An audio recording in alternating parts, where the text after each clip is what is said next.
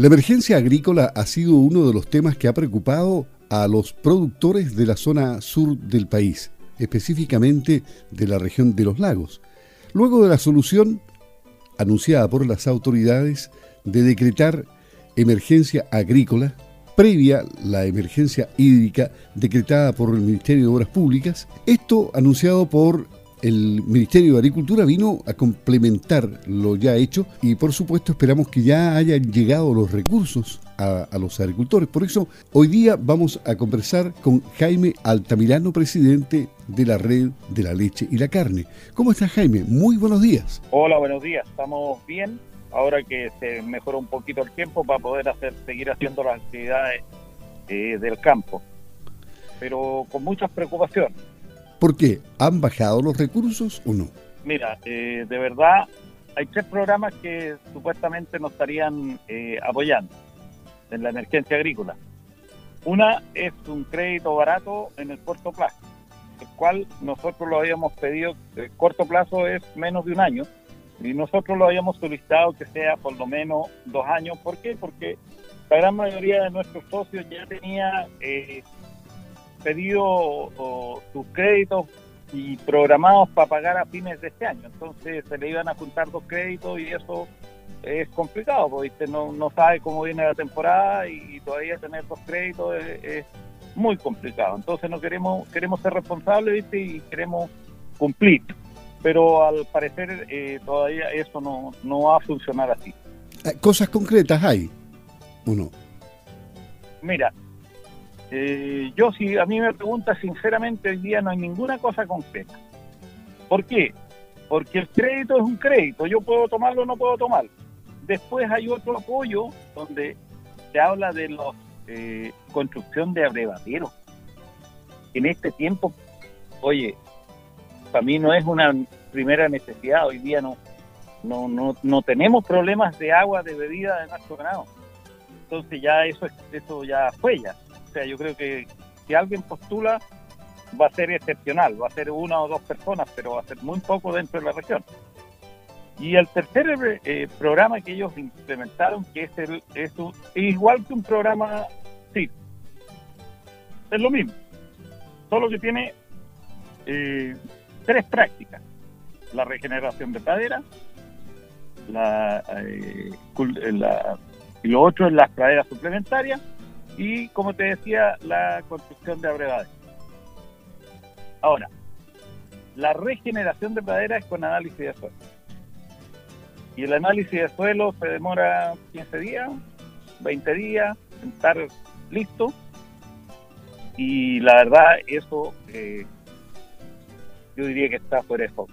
Lo que nosotros necesitábamos era algo ya, algo como para tener forraje a más tardar agosto. Pero con esto, yo creo que los cultivos se van a, se van a estar haciendo mediados, fines de este mes, cosa que cualquier profesional del agro podrá decir es fuera de tiempo, y, yo comparto eso. O sea, efecto de ayuda de verdad no hay ninguno. Pero lo más preocupante de esto es de que los más pequeños, ponte tú los que tengan cinco vacas, unas par de ovejas, un par de chivos o cabras, eh, no van a tener ningún apoyo. Esa gente queda sin ningún apoyo. No hay un bono para ellos. Eh, y la autoridad dice que los recursos no hay, no lo alcanzan. Entonces, esta, esta decreto de la emergencia agrícola, realmente esto es un chiste de mal gusto para nosotros. Estamos muy preocupados, muy molestos con las autoridades, tanto regionales eh, como la la autoridad nacional, que es el director nacional de INDAP, que es Carlos Recón.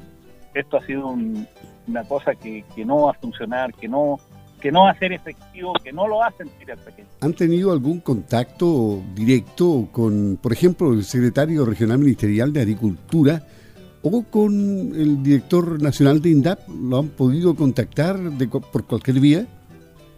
Mira, esto salió la semana pasada nomás, fue concretado el 29 para postular el Pontetudo a las praderas suplementarias y a la regeneración de praderas. Y, tiene un término el 20 de mayo. Por eso te decía que estamos contra el reloj. Hoy día ya nos quedan 16 días para eh, tener la muestra de suelo, que es lo más complicado. Entonces va, va, va a concursar muy poca gente. Me pueden decir que es ventanilla, que todo lo que quiera, pero va a concursar muy poca gente y va a ser poco efectivo. Si hoy lo que necesita es algo directo a la vena, rápido, que sea ejecutivo, y eso no hay. Entonces la verdad es, es esto es como burlarse de la pequeña agricultura porque claro, pusieron mil millones de pesos para, para este programa, pero van a sobrar los recursos. Pero no es porque los viejos no quieran postular, porque ellos saben que va a ser una carga y los efectos no los va a tener cuando los necesita. Y además tú podrás estar enterado de que eh, todos los insumos, como por ejemplo los fertilizantes, las semillas, hoy día no hay, o hay muy poco. Y para hacer un cultivo como tú sabes, los pequeños agricultores no tienen su, su equipo para preparar su suelo, tienen que buscar prestación de servicio. La prestación de servicio va cuando cuando ellos le conviene, no cuando uno le conviene. O sea, no es que yo llame hoy día en la noche a un gallo que mañana en la mañana va a estar haciéndome el cultivo. Pueden pasar 10 días, pueden pasar 15 días. Entonces, todo eso mal diseñado. Ahora, las, a mí me preocupan mucho las autoridades regionales de, de acá porque eh, todos sabemos que eh, el director de INDAP es de la zona Burranque y el CEMI también.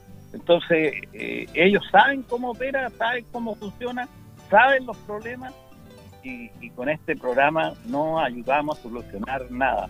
Y tú sabes que además nosotros habíamos pedido tres hectáreas para que sea por agricultura, hasta tres hectáreas, y nos pusieron hasta dos hectáreas. O sea, un gallo que tiene 40 vacas es un pequeño agricultor, eh, el impacto va a ser cero. Entonces, y, la parafernalia va a ser mucho. Entonces, en eso nosotros estábamos muy molestos porque creo que la autoridad no ha tomado en serio esto. Yo eh, estoy prácticamente, por decirlo de alguna manera, decepcionado de nuestras autoridades regionales que no han, no han sido capaces de, ponerse eh, en, fuerte y, pedirle al director nacional de INDAP en este caso de que el apoyo sea real, que sea efectivo. Además, tú sabes que el director nacional de INDAP es de la región, entonces él conoce, o sea, no, nadie lo está cuenteando, él conoce lo que ocurre acá en la región y eso es muy, muy delicado. Eh, cuando nos dicen que la agricultura no para, pero así van a ir cayendo algunos, algunos que no van a poder seguir en esta lucha, porque todos los insumos han subido por suerte el precio de la leche está un poquito decente, pero un concentrado que costaba 170 pesos, hoy día cuesta 270.